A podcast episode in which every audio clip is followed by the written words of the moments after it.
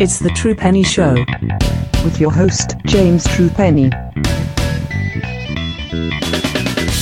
Hello and welcome to the True Penny Show. My name is James True Penny. This is my show. I'm at my office today, so with my very proper professional microphone, which sounds way better than the other ones. Um, working on that, making the home, the home studio, if you will, a more professional looking outfit.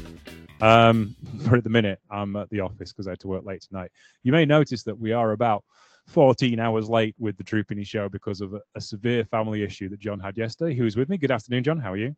Hello. Considering I'm not in a professional office, I'm probably going to sound like shit compared to you. Actually, you sound very good. You're always very good with your microphone sounds. I appreciate it, as do the listeners. I suppose that's bonuses of having a proper condenser mic. True. There you go.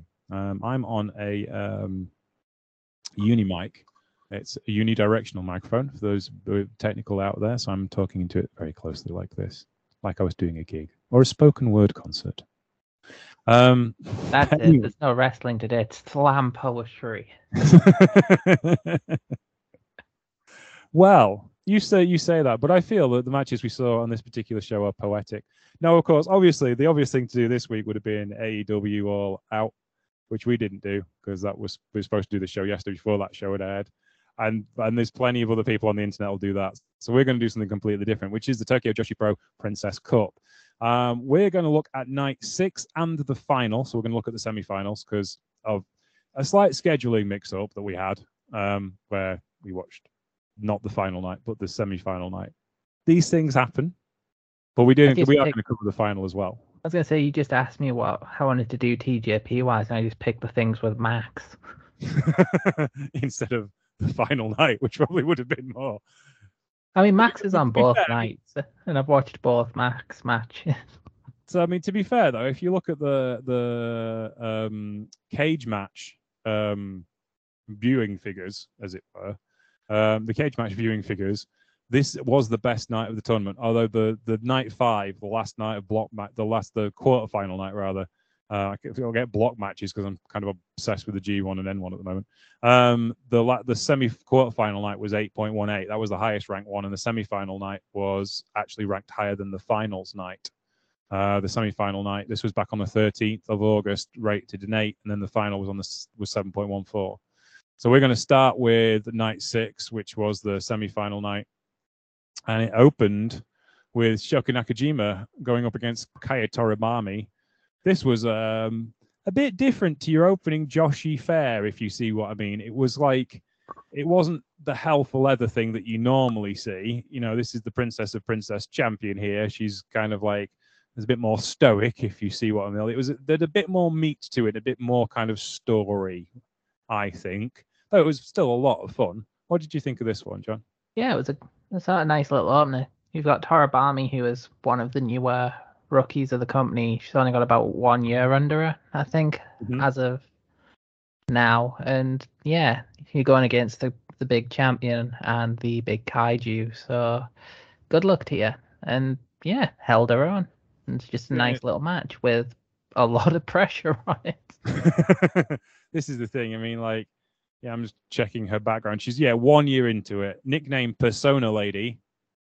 That's an interesting nickname to have. Um, so yeah, and she's still very much in the early days of her career, but she did show a good accounting of herself, which is the only things that are going to like keep her moving in the company, isn't it? Yeah, it's the case of you've started, now sure you can go up and up. And try not to die in the process. Next up, we have the wonderful tag team of Free Wi-Fi, Hikari Noah and Nao Kakuta, and they defeated Raku and Yuki Aino in nine minutes and fifteen seconds. And this was a fun matchup. I enjoyed this one. Um, not enough votes for total rating, according to the cage match users, which I think was unfair. It's grave injustice to Hikari Noah. Yes, definitely. Um, but this kind of started off in your kind of TJPW DDT silliness and then evolved into a bit of a banger, which is the kind of thing I like. Um, they got serious after a while with this. Uh, what's your thoughts on this one? Yeah, I'm always going to enjoy anything with Hikari Noah in. I'm very biased towards anything with Hikari Noah in, especially when she's allowed to go hardcore, which wasn't the case here, but her and now just get it. they're like a great tag team, and when you're going against the literal god of the company, Raku and Yuki Aino, you've got to properly bring it. And yeah, again, just kind of fun opening fair with a bit of silliness and then a lot of great wrestling. Yeah, for sure. It got going fairly quickly. And I think this is the thing is with with TJPW, there's there's a lot more layers to things that aren't particularly obvious. But having said that, you can get into a show just because the action's so much fun, you know, to watch. It's not difficult to get your head into it, is it? No, you you can often just get by with like the most surface level of knowledge and just kind of just sit back and enjoy the sort of anarchy you're seeing. Like most DD like DDT slash TJPW slash well just that style of like wrestling will always be sort of easily accessible. And then the further you dig, the more you can sort of do the Leonardo DiCaprio meme and just point at the screen and be like, Oh, I get this. I think that's Unless it's over twenty five in some regard, in which case good luck.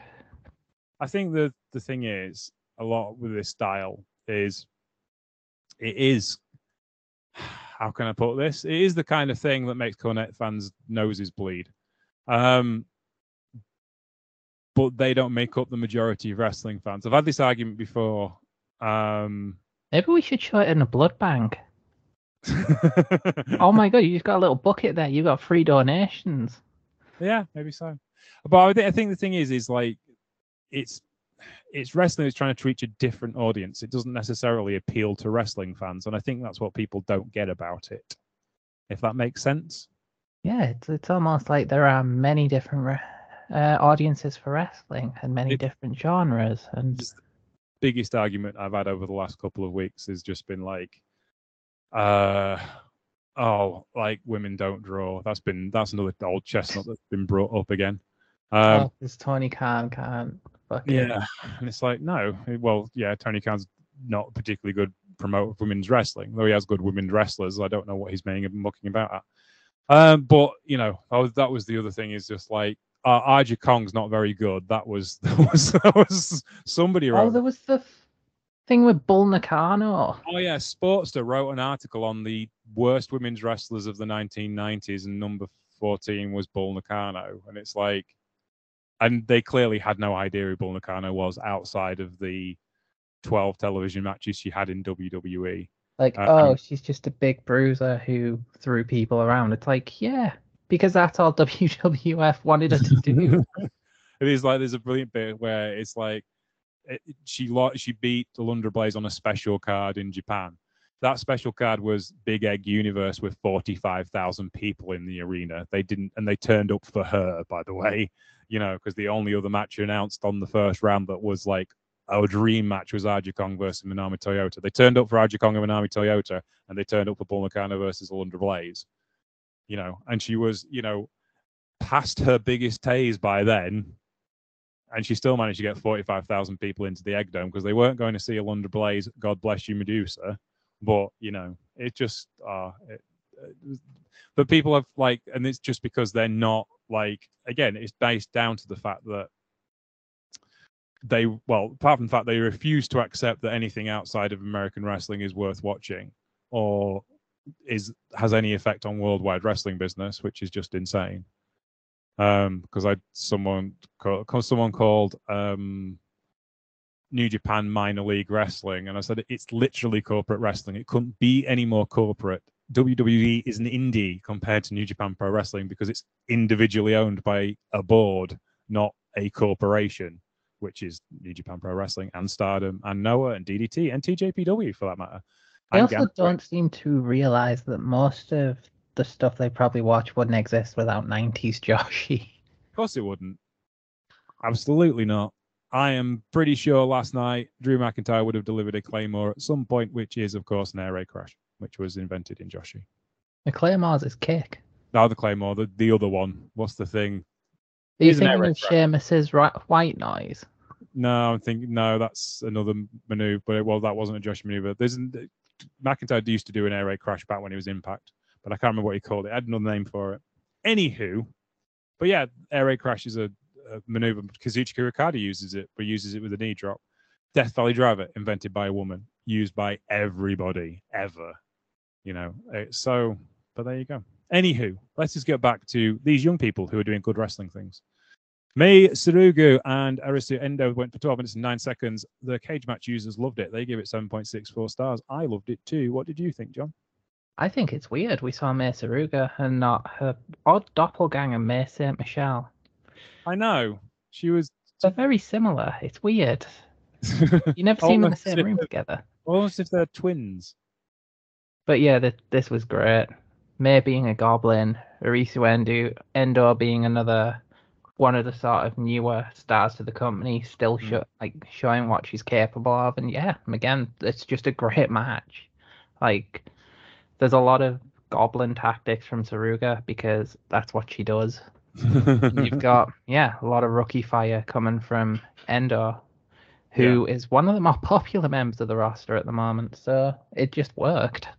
Yeah, I think this is the thing. Is like there's so much depth with fan base as well. Like certain wrestlers just get over for who they are, and it, and, and even in the rookie stages, they've got a lot of following, which you don't necessarily see. Like, and I think it helps that they don't just make them generic wrestlers to start with. Like the New Japan rookies are all cool and everything, and they do get a following, but you don't have to make it hard work when they literally all look the same. That's kind of the thing. The second you sort of hit like TJPW and like Shaw's, you have a personality, Yeah. you have a look, you have a character. You you come up as a person, not a blob of clay, which is going to get pummeled repeatedly until you go on excursion. yeah no it's it's it's it's it, it just is like they they're more fully formed the moment they're having wrestling matches. Because also they don't have limited move sets either which does help too. But i think that's the thing is like new japan's more about the style isn't it? And the, the it's it's connoisseurs wrestling whereas tjpw is a little less up the own up its own ass is a good, is a good phrase but i'm trying to be nice because New Japan's not up its own ass, but it certainly has a, like a everyone's kind of into the stylization, whereas TJPW and DDT to an extent as well are kind of more about setting up characters to get over quicker. It's like we're great, but we can have fun whilst being great. yes, exactly. Speaking of which, three-way match. Now, True Penny Show listeners will be well aware of my dislike of three-way matches, um, but I like Anarchy and I like Chaos. And as soon as you have Hyper Misao, then you have Anarchy and you have Chaos. And this took the three person format and kind of blew it on its head. Um, basically, because Misao is obsessed with Riki Tatsumi at the moment, and she was wrestling Riki Tatsumi and Mizuki. And he went for 10 minutes and 8 seconds with Tatsumi showing absolutely no affection back to Hyper Misao, which is sad, but also really funny. Um, John? Your yeah, the, this was just really funny. Like you've got Mazal like, oh come on, we'll we'll work together. We can do this. I love you, Tatsumi, and then just no. Like everyone in this match was trying to stir shit, apart from Tatsumi, who was just like, I just want to fight. And you've got Maz- Mizuki being a menace, Hyper Misao being a menace. It's just kind of fun to watch because there's so many like generic multi-person matches a lot of the time, and then you've got this one where everyone's just taking the piss until Yeah. Tatsumi eventually kills someone. and then stood on Misao to go shake Mizuki's hand, which I thought was hilarious. That was brilliant. That was it's it's just a fun structured match, which does basically it Joe Lycetts the if you think of Laura Kuenssberg as a three way match and Oh, God. Joe Lycett what she he did to Laura Kuenssberg on Sunday, they did to the three way the three way dance format, which I appreciate greatly. Ah, the True Penny Show's too political. Ah. Well, we didn't mention politics then. We mentioned a commentator who commentated on politics in a unique way, um, who amazingly made the front page of the Daily Mail this morning. it's Joe because of because um have I got news for you did a tribute to All Bojo. And Yeah. Jack Dee openly just called him the C word. And everyone's just like, Oh you can't do that. And it's like, why not? It's a comedy show. Yeah, true. Um, Joe Lycett did um, like he, he said I'm going to have it framed when he appeared on the front page of the Mail this morning. So like, yeah, fair enough. Anyway, let us move on. Um, this is John's favorite thing at the moment. Pom had a horrid time with Max the Impaler and actually tried to run away at one point. And um, the rest of the, the the TJPW crew were like, "No, go on, try, give it the old college try." And she still lost in four minutes and thirty nine seconds because Max is quite large. Max is the ultimate monster, and I love them. They are ridiculously powerful, ridiculously hard hitting, and yeah, for the entirety of 2022, their matches have been incredible. Hell, they practically nearly killed Effie yesterday. oh man, if you if you haven't seen anything from Max, a check out their Twitter. It's incredible. Mm. And B, just look up any of their matches on either TJPW, they've got two, on IWTV, That's plenty. Because if you if you complain about like, oh, there's not enough sort of old style traditional characters who are just heavy hitting bastards, then you're missing out here. Like Max took Jake something to the limit. And Jake something is a fucking monster too, so Hmm. that was my thing. PSA for today. Well, that's it. I think this is the thing. It's like Jonah's number one kaiju, Ichiban kaiju comments from from the G1. Like, really? Yeah, you're good. I know you beat Okada, but you know Max the Impaler, really, are you? Because they're a proper monster. They're actual monster. You and Cobb, you're kind of just big, but you're not monsters. There's a monster. Like this match was sched- like set up so perfectly because Pom is so just like ragdollish in this match. he is thrown around like nothing and just is terrified. Though somehow I have learned that shin kicks will work on a, a wasteland monster. There you go. That's it. That's the, the the one weakness is the shins, which is a bit of a horrible weakness to have, to be honest. I think everyone's weak in the shins though. Except Minoru Suzuki. Oh god, yeah, because it's calcified. But then again, Minoru Suzuki isn't really weak anywhere. He has like strong eyeballs. Um, uh, but yeah, um, yeah, no, I- it's a cool match, and you should go watch that. It's good, very good, in fact. This Uh, is how you do a squash match and make it look fun.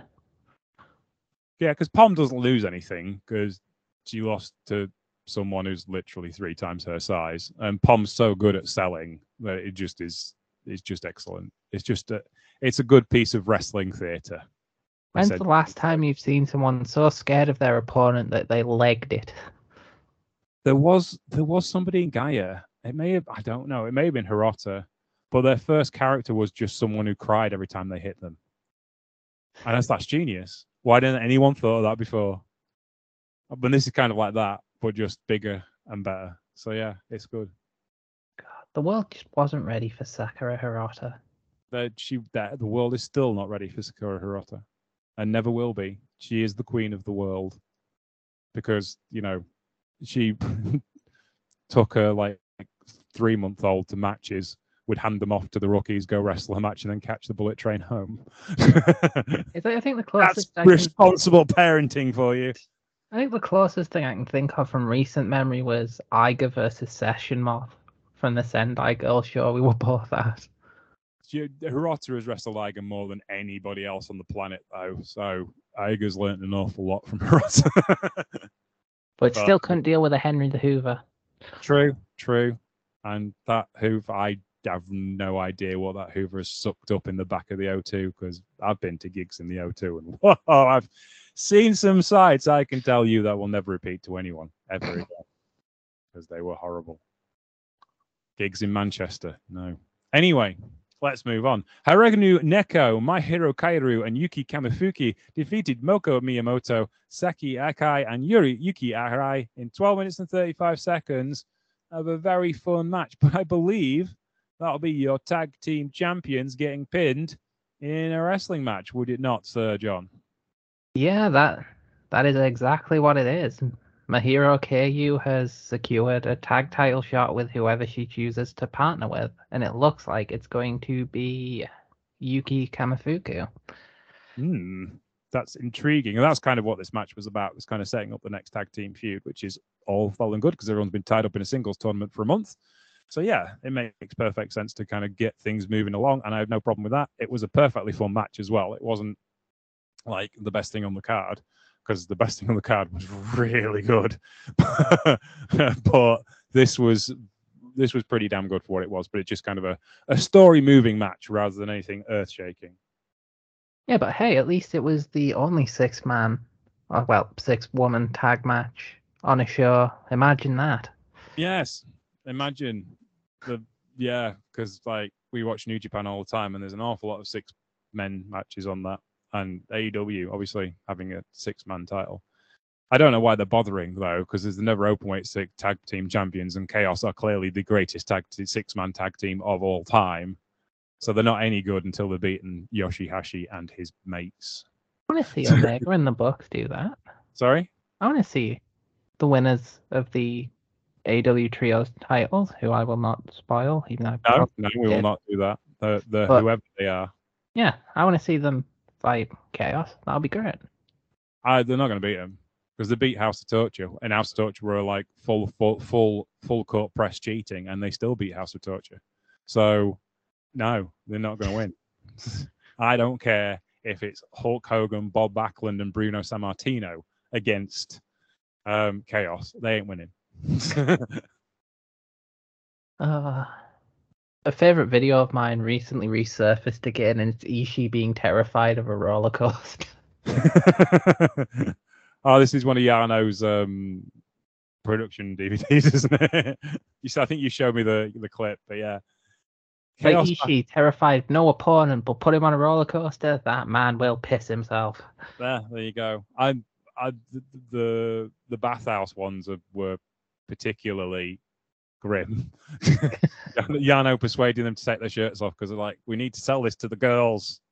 I can't. Take your shirt off, which is like a bit much, Toru.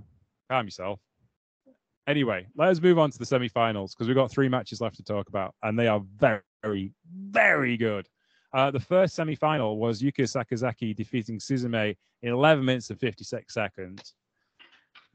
This was fantastic, and I reason why I enjoyed it so much was because I hadn't seen Suzume come out with stuff this good. I've seen her, and I know she has potential to be great, but Sakazaki managed to pull so much out of her, and it was just a star-making performance from both of them, really.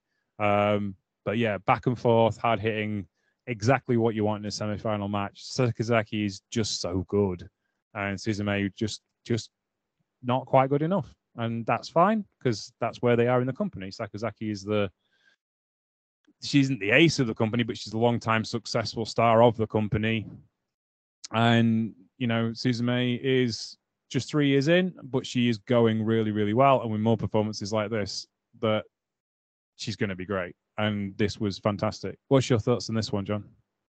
Yeah, this was a sort of real spotlight on Suzume. She's Mm. been one of the more dependable stars over the past year or so, especially shining in like the multi-person scene, the tag scene, and now she's getting a proper sort of single spotlight. And as you said, yeah, sure, it's kind of reflective of like standings within the company, but as you notice with we'll notice with both semi-final matches here, there is someone in them who you'd normally consider like on a lower tier of the totem pole getting their chance to shine. It's as you said, it's a great match because Sakazaki could probably have a great match with a mop at this point and still make it believable. It's just yeah.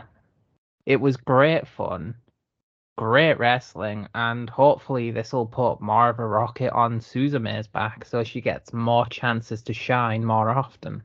Yeah, that's the thing. I mean, it's like none of the people at the top of the TJPW card are old, but they are older, and you have to make new stars.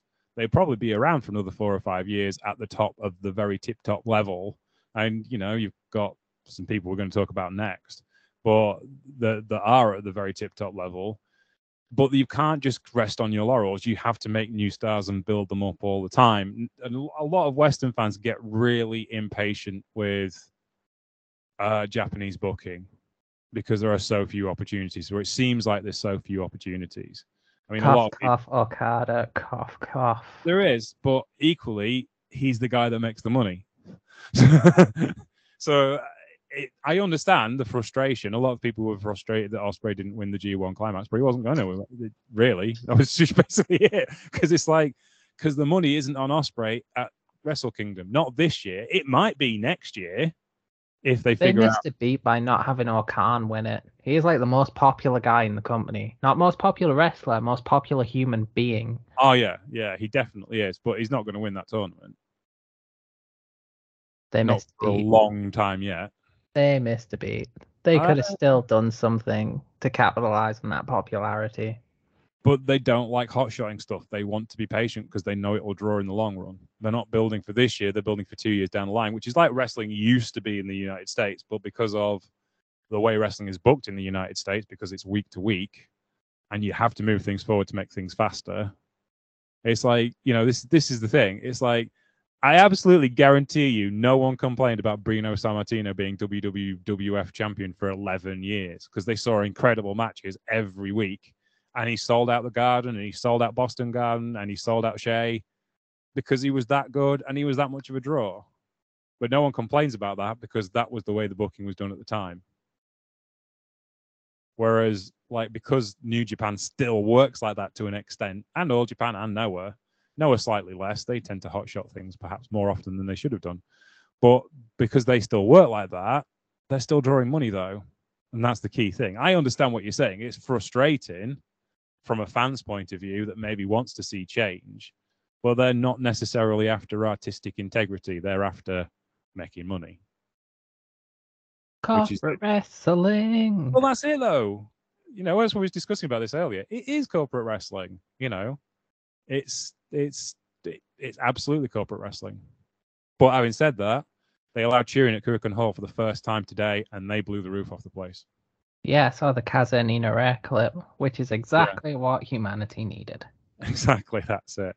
And Tanahashi and Okada closed out the show, and um, they they they were screaming for him. It was um, the main event was Tanahashi and Okada versus uh, TMDK, and it was like they they got them chanting for everything. They were even chanting for Jonah. They were chanting for Okada. They were chanting for Shane. they ch- they they they chanted for Red Shoes. I think at one point. Did they chant for Slapjack though? No, I don't know. I think they probably would have chanted for Flapjack if the opportunity had arisen. But yeah, but anywho, it is good to see Japanese venues opening up a bit more, which is really, really cool. I'm actually gonna I haven't got I only saw clips on Twitter. I'm gonna have to watch it tonight, I think, when I get home. Or at least just watch Suzuki's match because that'll be the one worth watching, isn't it? they should have made that the main event. anyway, the semi-final on the last night on night six. By the way, we were at Korakuen Hall again, 444 people, which was a bit small, but that was the semi-final night. Mayu Watanabe defeated Miu Yamashita in 18 minutes and 23 seconds of an ungodly professional wrestling match. Watanabe was bad from pillar for, to post, but absolutely refused to give up. She took Yamashita to the limit and then got a pinfall on her and could not believe she'd won. Yamashita could not believe she'd lost. This was an epic tale amongst the up and comer who has been trying to break through to the main event for the last year and finally getting there and really cementing her position within the company and within the card uh, and in the upper echelon of what the company can do. And this was just an outstanding performance from both wrestlers. I can't say enough about it. 8.99 from the cage match users. Like that's incredible for TJPW. They're not known as like big fans of TJPW. If you look at their co- their scores, they're not always up in this territory. Uh, I am, and I think this was excellent and one of the matches of the year I've seen so far. What do you think of this one, John? Yeah, this this was incredible. Like it it had a lot to try and live up to following Sakazaki Suzume. Mm. And yeah, they blew the roof off because it was literally an uphill battle for Watanabe as she tried to strong arm her way past the deadliest kicker in wrestling. Like she had the absolute shit beaten out of her. It was merciless. It was honestly, this was like Akira Hokuto territory of meanness. this was like putting the rookie in their place kind of level of stiff. You could I- almost imagine it being like clipped for some sort of like comedy show where it's just sort of Yamashita kicking with the caption "Stay the fuck down" continuously, and Watanabe just getting up to get kicked down again. It was. It was. It was just a war of attrition, you know. And Watanabe wasn't gentle with Yamashita either. She got her licks in. This was stiff. Um, but yeah, this was exceptional. Um, and it really kind of sets up the final with uh, Sakazaki going up against Watanabe. You've got the you've got the core story. Can the younger wrestler come out on top? Um, and it is because she Watanabe is such a part of the show. Obviously, they opened the show with the Up Up Girls, and you know every show, and she has become such a signature part of what TJPW is about. She's happy. She's a pure baby face. She's got so much charisma. She's got so much character, and you just want her to win. And I was I was talking with I can't remember I was talking with online uh, the other day. Can't remember his name. Uh, but we was talking about like how do you get like the somebody over in the same level that the Crush Gals were over in the 80s? And it's kind of like this, having a level of cross um cross boundaries, cross media kind of penetration, being able to understand social media, being able to understand all of these streams, the way Maki Ito has kind of manipulated everything around her to make herself a star. Um, and she's a great wrestler as well, but she's definitely manipulated the media to make herself an even bigger star. And Watanabe's doing the same thing, but in a much more wholesome, let's say it, because Ito isn't necessarily everybody's cup of tea. Watanabe's doing it in a much more wholesome, more appealing to a general crowd kind of way, not necessarily up to a cult following. If anyone can break out and be a massive star, I think it's going to be Watanabe. I don't know if you agree with me or not, there, John. She's certainly got every sort of tool in her arsenal. A lot of the times when you see like massive clips come out of TJP shows, it's usually Miyu Watanabe giant spinning someone like ten times her size, going fucking full on Cesaro. So like, she definitely she's gonna be one of the big players in like the next generation of TJPW main eventers. She's always been dependable in the ring. She always puts on unique performances, and as you said, she's got the backing of the Up Up Girls. So if anyone's going to break out, she is definitely one of those people that should have the rocket strapped to their back. Just going to say on the giant swing, where did Cesaro get the giant sing, swing from, John? Oh God, don't give me trivia at this time. Lioness Asuka. Yeah, one of the Crush girls who we've just been talking about. I've told you about this before, but if you can find it, I'm not sure if it's available. Now, it might be on the WWE network. Gorilla Monsoon was the first person to make the giant swing famous. That was his finisher. And there is a match in the Boston Gardens, and it's the Crush Girls making their WWF debuts. And it's Lord Alfred Hayes and Gorilla Monsoon on commentary. And Lioness Asuka does the giant swing. And Gor- Gorilla Monsoon is actually silent in awe of Lioness Asuka because he used, she used his finisher. And she he thought it was brilliant. And it's the only time I've seen him actually lost for words when he's commentating, and he just he just stops and just watches it and gets lost in the moment. And it's like, oh, that's really cool. You know, I was like, but you know what would happen in this day and age? No. Oh, they stole my move. Oh Yeah. no, that's her finisher. What are you using it for? yeah, exactly. Whereas Gorilla was like, I'm done. She can have it, and she does it better than me. And that's really cool. That's that's the way it should be. Anyway, the final was back at Korakuen Hall, 551 in attendance. Um, kind of all the pomp and circumstance you'd expect of a big final match night. And it pitted Yuka Sakazaki against Miyu Watanabe. 19 minutes and 36 seconds. How Watanabe stand, stood these two matches is beyond me because she got another kick in. 8.31 from the cage match users. Another perfectly told story between two wrestlers who, again, you have the established star, you have the up and comer who's living the dream. Can she fulfill it? Maybe not this time, but there's a lot of get you next time about this particular story, which I like. Watanabe was in by no means buried. She finished strong, but she just couldn't quite put the veteran away. What's your thoughts on this one, John?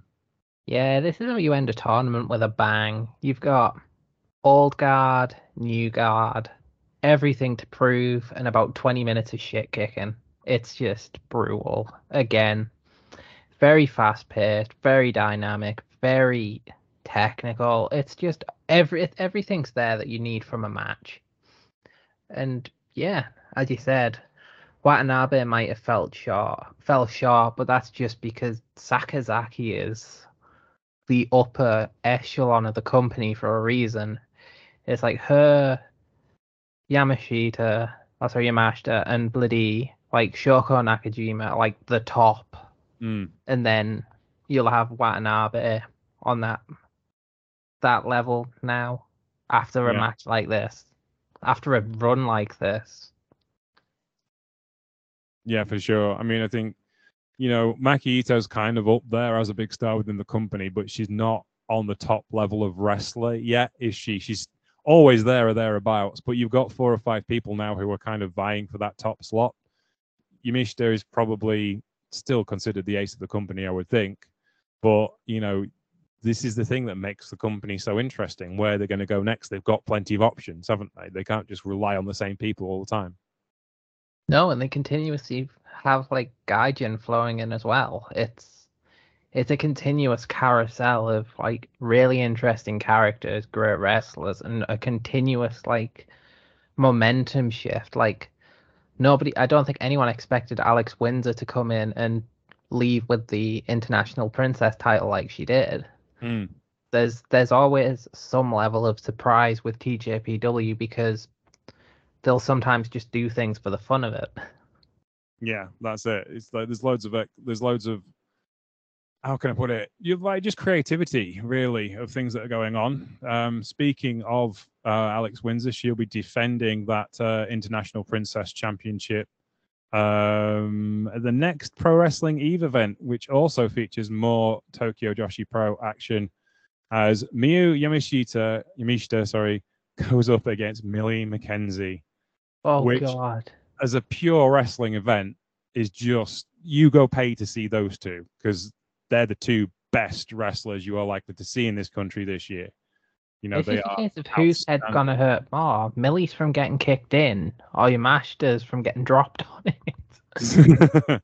it's it's gonna be brutal. There's no two ways about it, and it's also TJPW versus Sendai Girls, which is something you wouldn't get in Japan.